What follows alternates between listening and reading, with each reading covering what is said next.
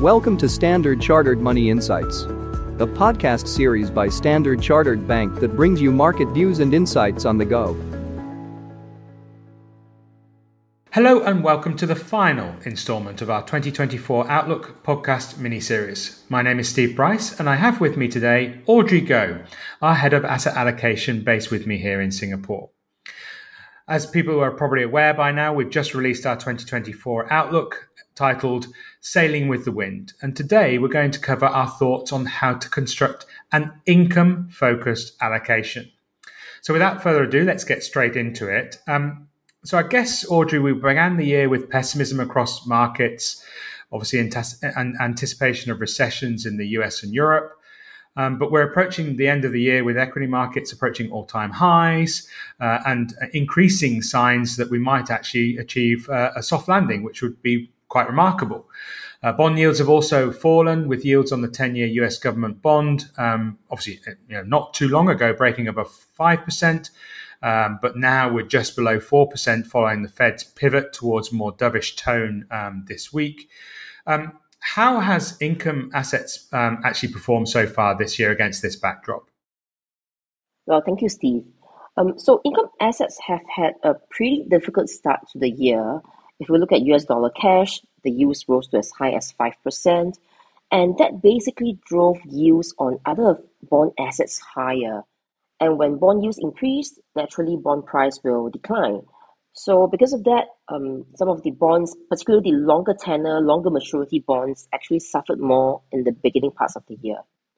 Um, however, as starting yields become progressively higher and hence for lower bond prices, actually bond assets starts to look increasingly more attractive as we progress through uh, this year, right?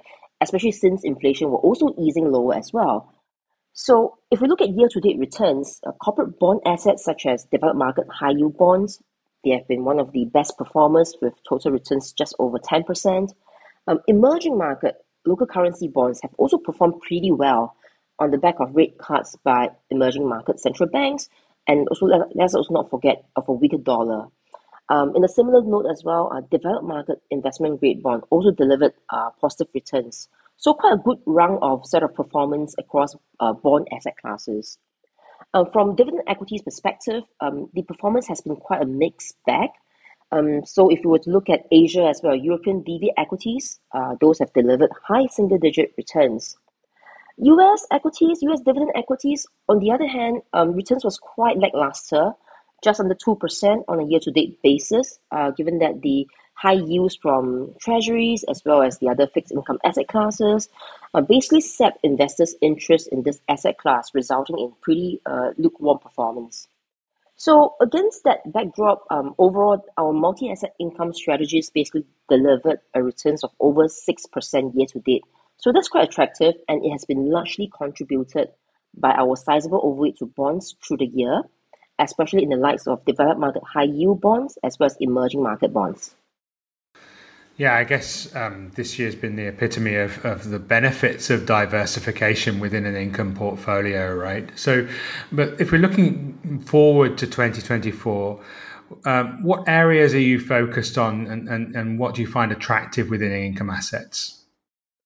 So, heading into 2024, uh, we believe that the disinflationary trend that we saw in 2023 will continue, and that will help lift uh, real income overall. Um, there are also some signs of a recovery in the global inventory cycle, hence manufacturing cycle, and that basically bolster the case for a soft landing, uh, which we believe will benefit multi-asset income strategies.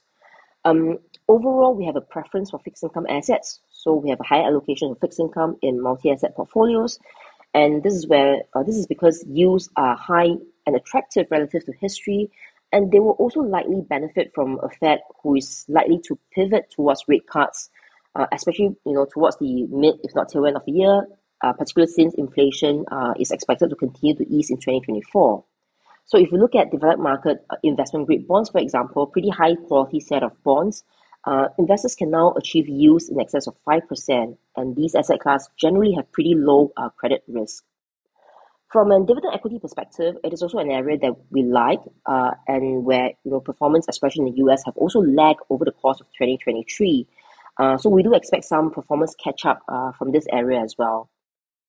And then last but not least, in the case of non-core assets, uh, for example, in covered calls as well as in subordinated financials, uh, we do expect these asset classes will also benefit in a soft landing scenario.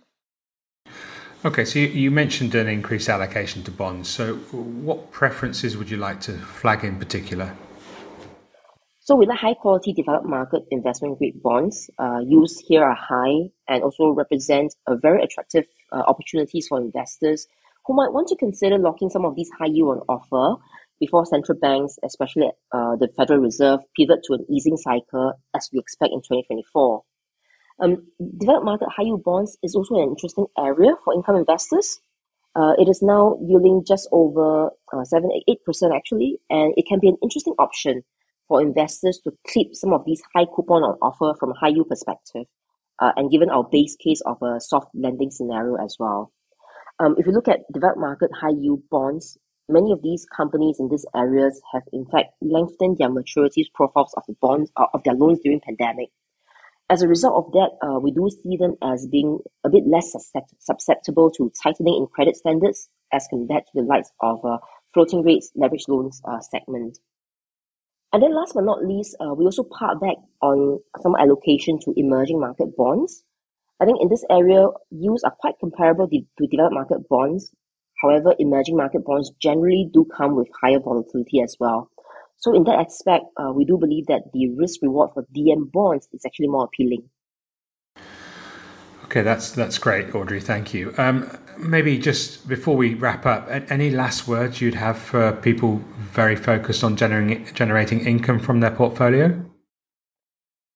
Well, I think it's important to note that the uh, uh, income is actually quite an important contribution of total returns over the long term. And based on analysis, income and we here we refer to both dividend income from equities as well as coupon from bonds, uh, within the diversified allocation, say from a short-term perspective, it's generally quite low. Uh, however, if we were to stretch the horizon to say five or ten years, uh, the in contribution from income to total returns can in fact be quite high to as much as 50 to 60 percent. So given today's higher starting yield, higher starting coupon or income, uh, we do believe that it suggests a better prospects in terms of future returns particularly in the case of quality bonds. And if we were to look at our multi-asset income strategies, uh, they are now yielding in excess of 6%. And I believe that this represents a very attractive level for long-term investors to consider uh, at least locking in some of the high yield that we have on offer today. Yeah, I guess one of the, the, the, challenges we have when we talk to our investors, our clients, that the you know obviously when you're looking at deposit yields being relatively high, um, you know the, the the barrier or the hurdle you have to get across to, to get people out of cash is pretty it's pretty challenging. But I think with the Fed's pivot um, announced, you know, at the December um, FOMC meeting where it's expecting rates to come down, that hurdle is going to get lower, and probably it's a good idea to get ahead of that uh, and, and sort of look at different ways to generate income. Okay, Audrey, Thank you so much for providing your perspectives on um, how to build an income focused allocation. And thank you, listener, for joining us today. As always, you can find a copy of our 2024 Outlook report, Sailing with the Wind, at the link in the description. Alternatively, you'll be able to find it on our Standard Chart Wealth Insights pages on either Facebook or LinkedIn. With that, uh, we're signing off for 2023, wishing everybody a relaxed and enjoyable end to the year. And I look forward to catching up with you again in 2024. Take care. Thank you for listening to Standard Chartered Money Insights, a podcast series by Standard Chartered Bank. For more details, visit Market Views on the Go on our website or click the link in the description.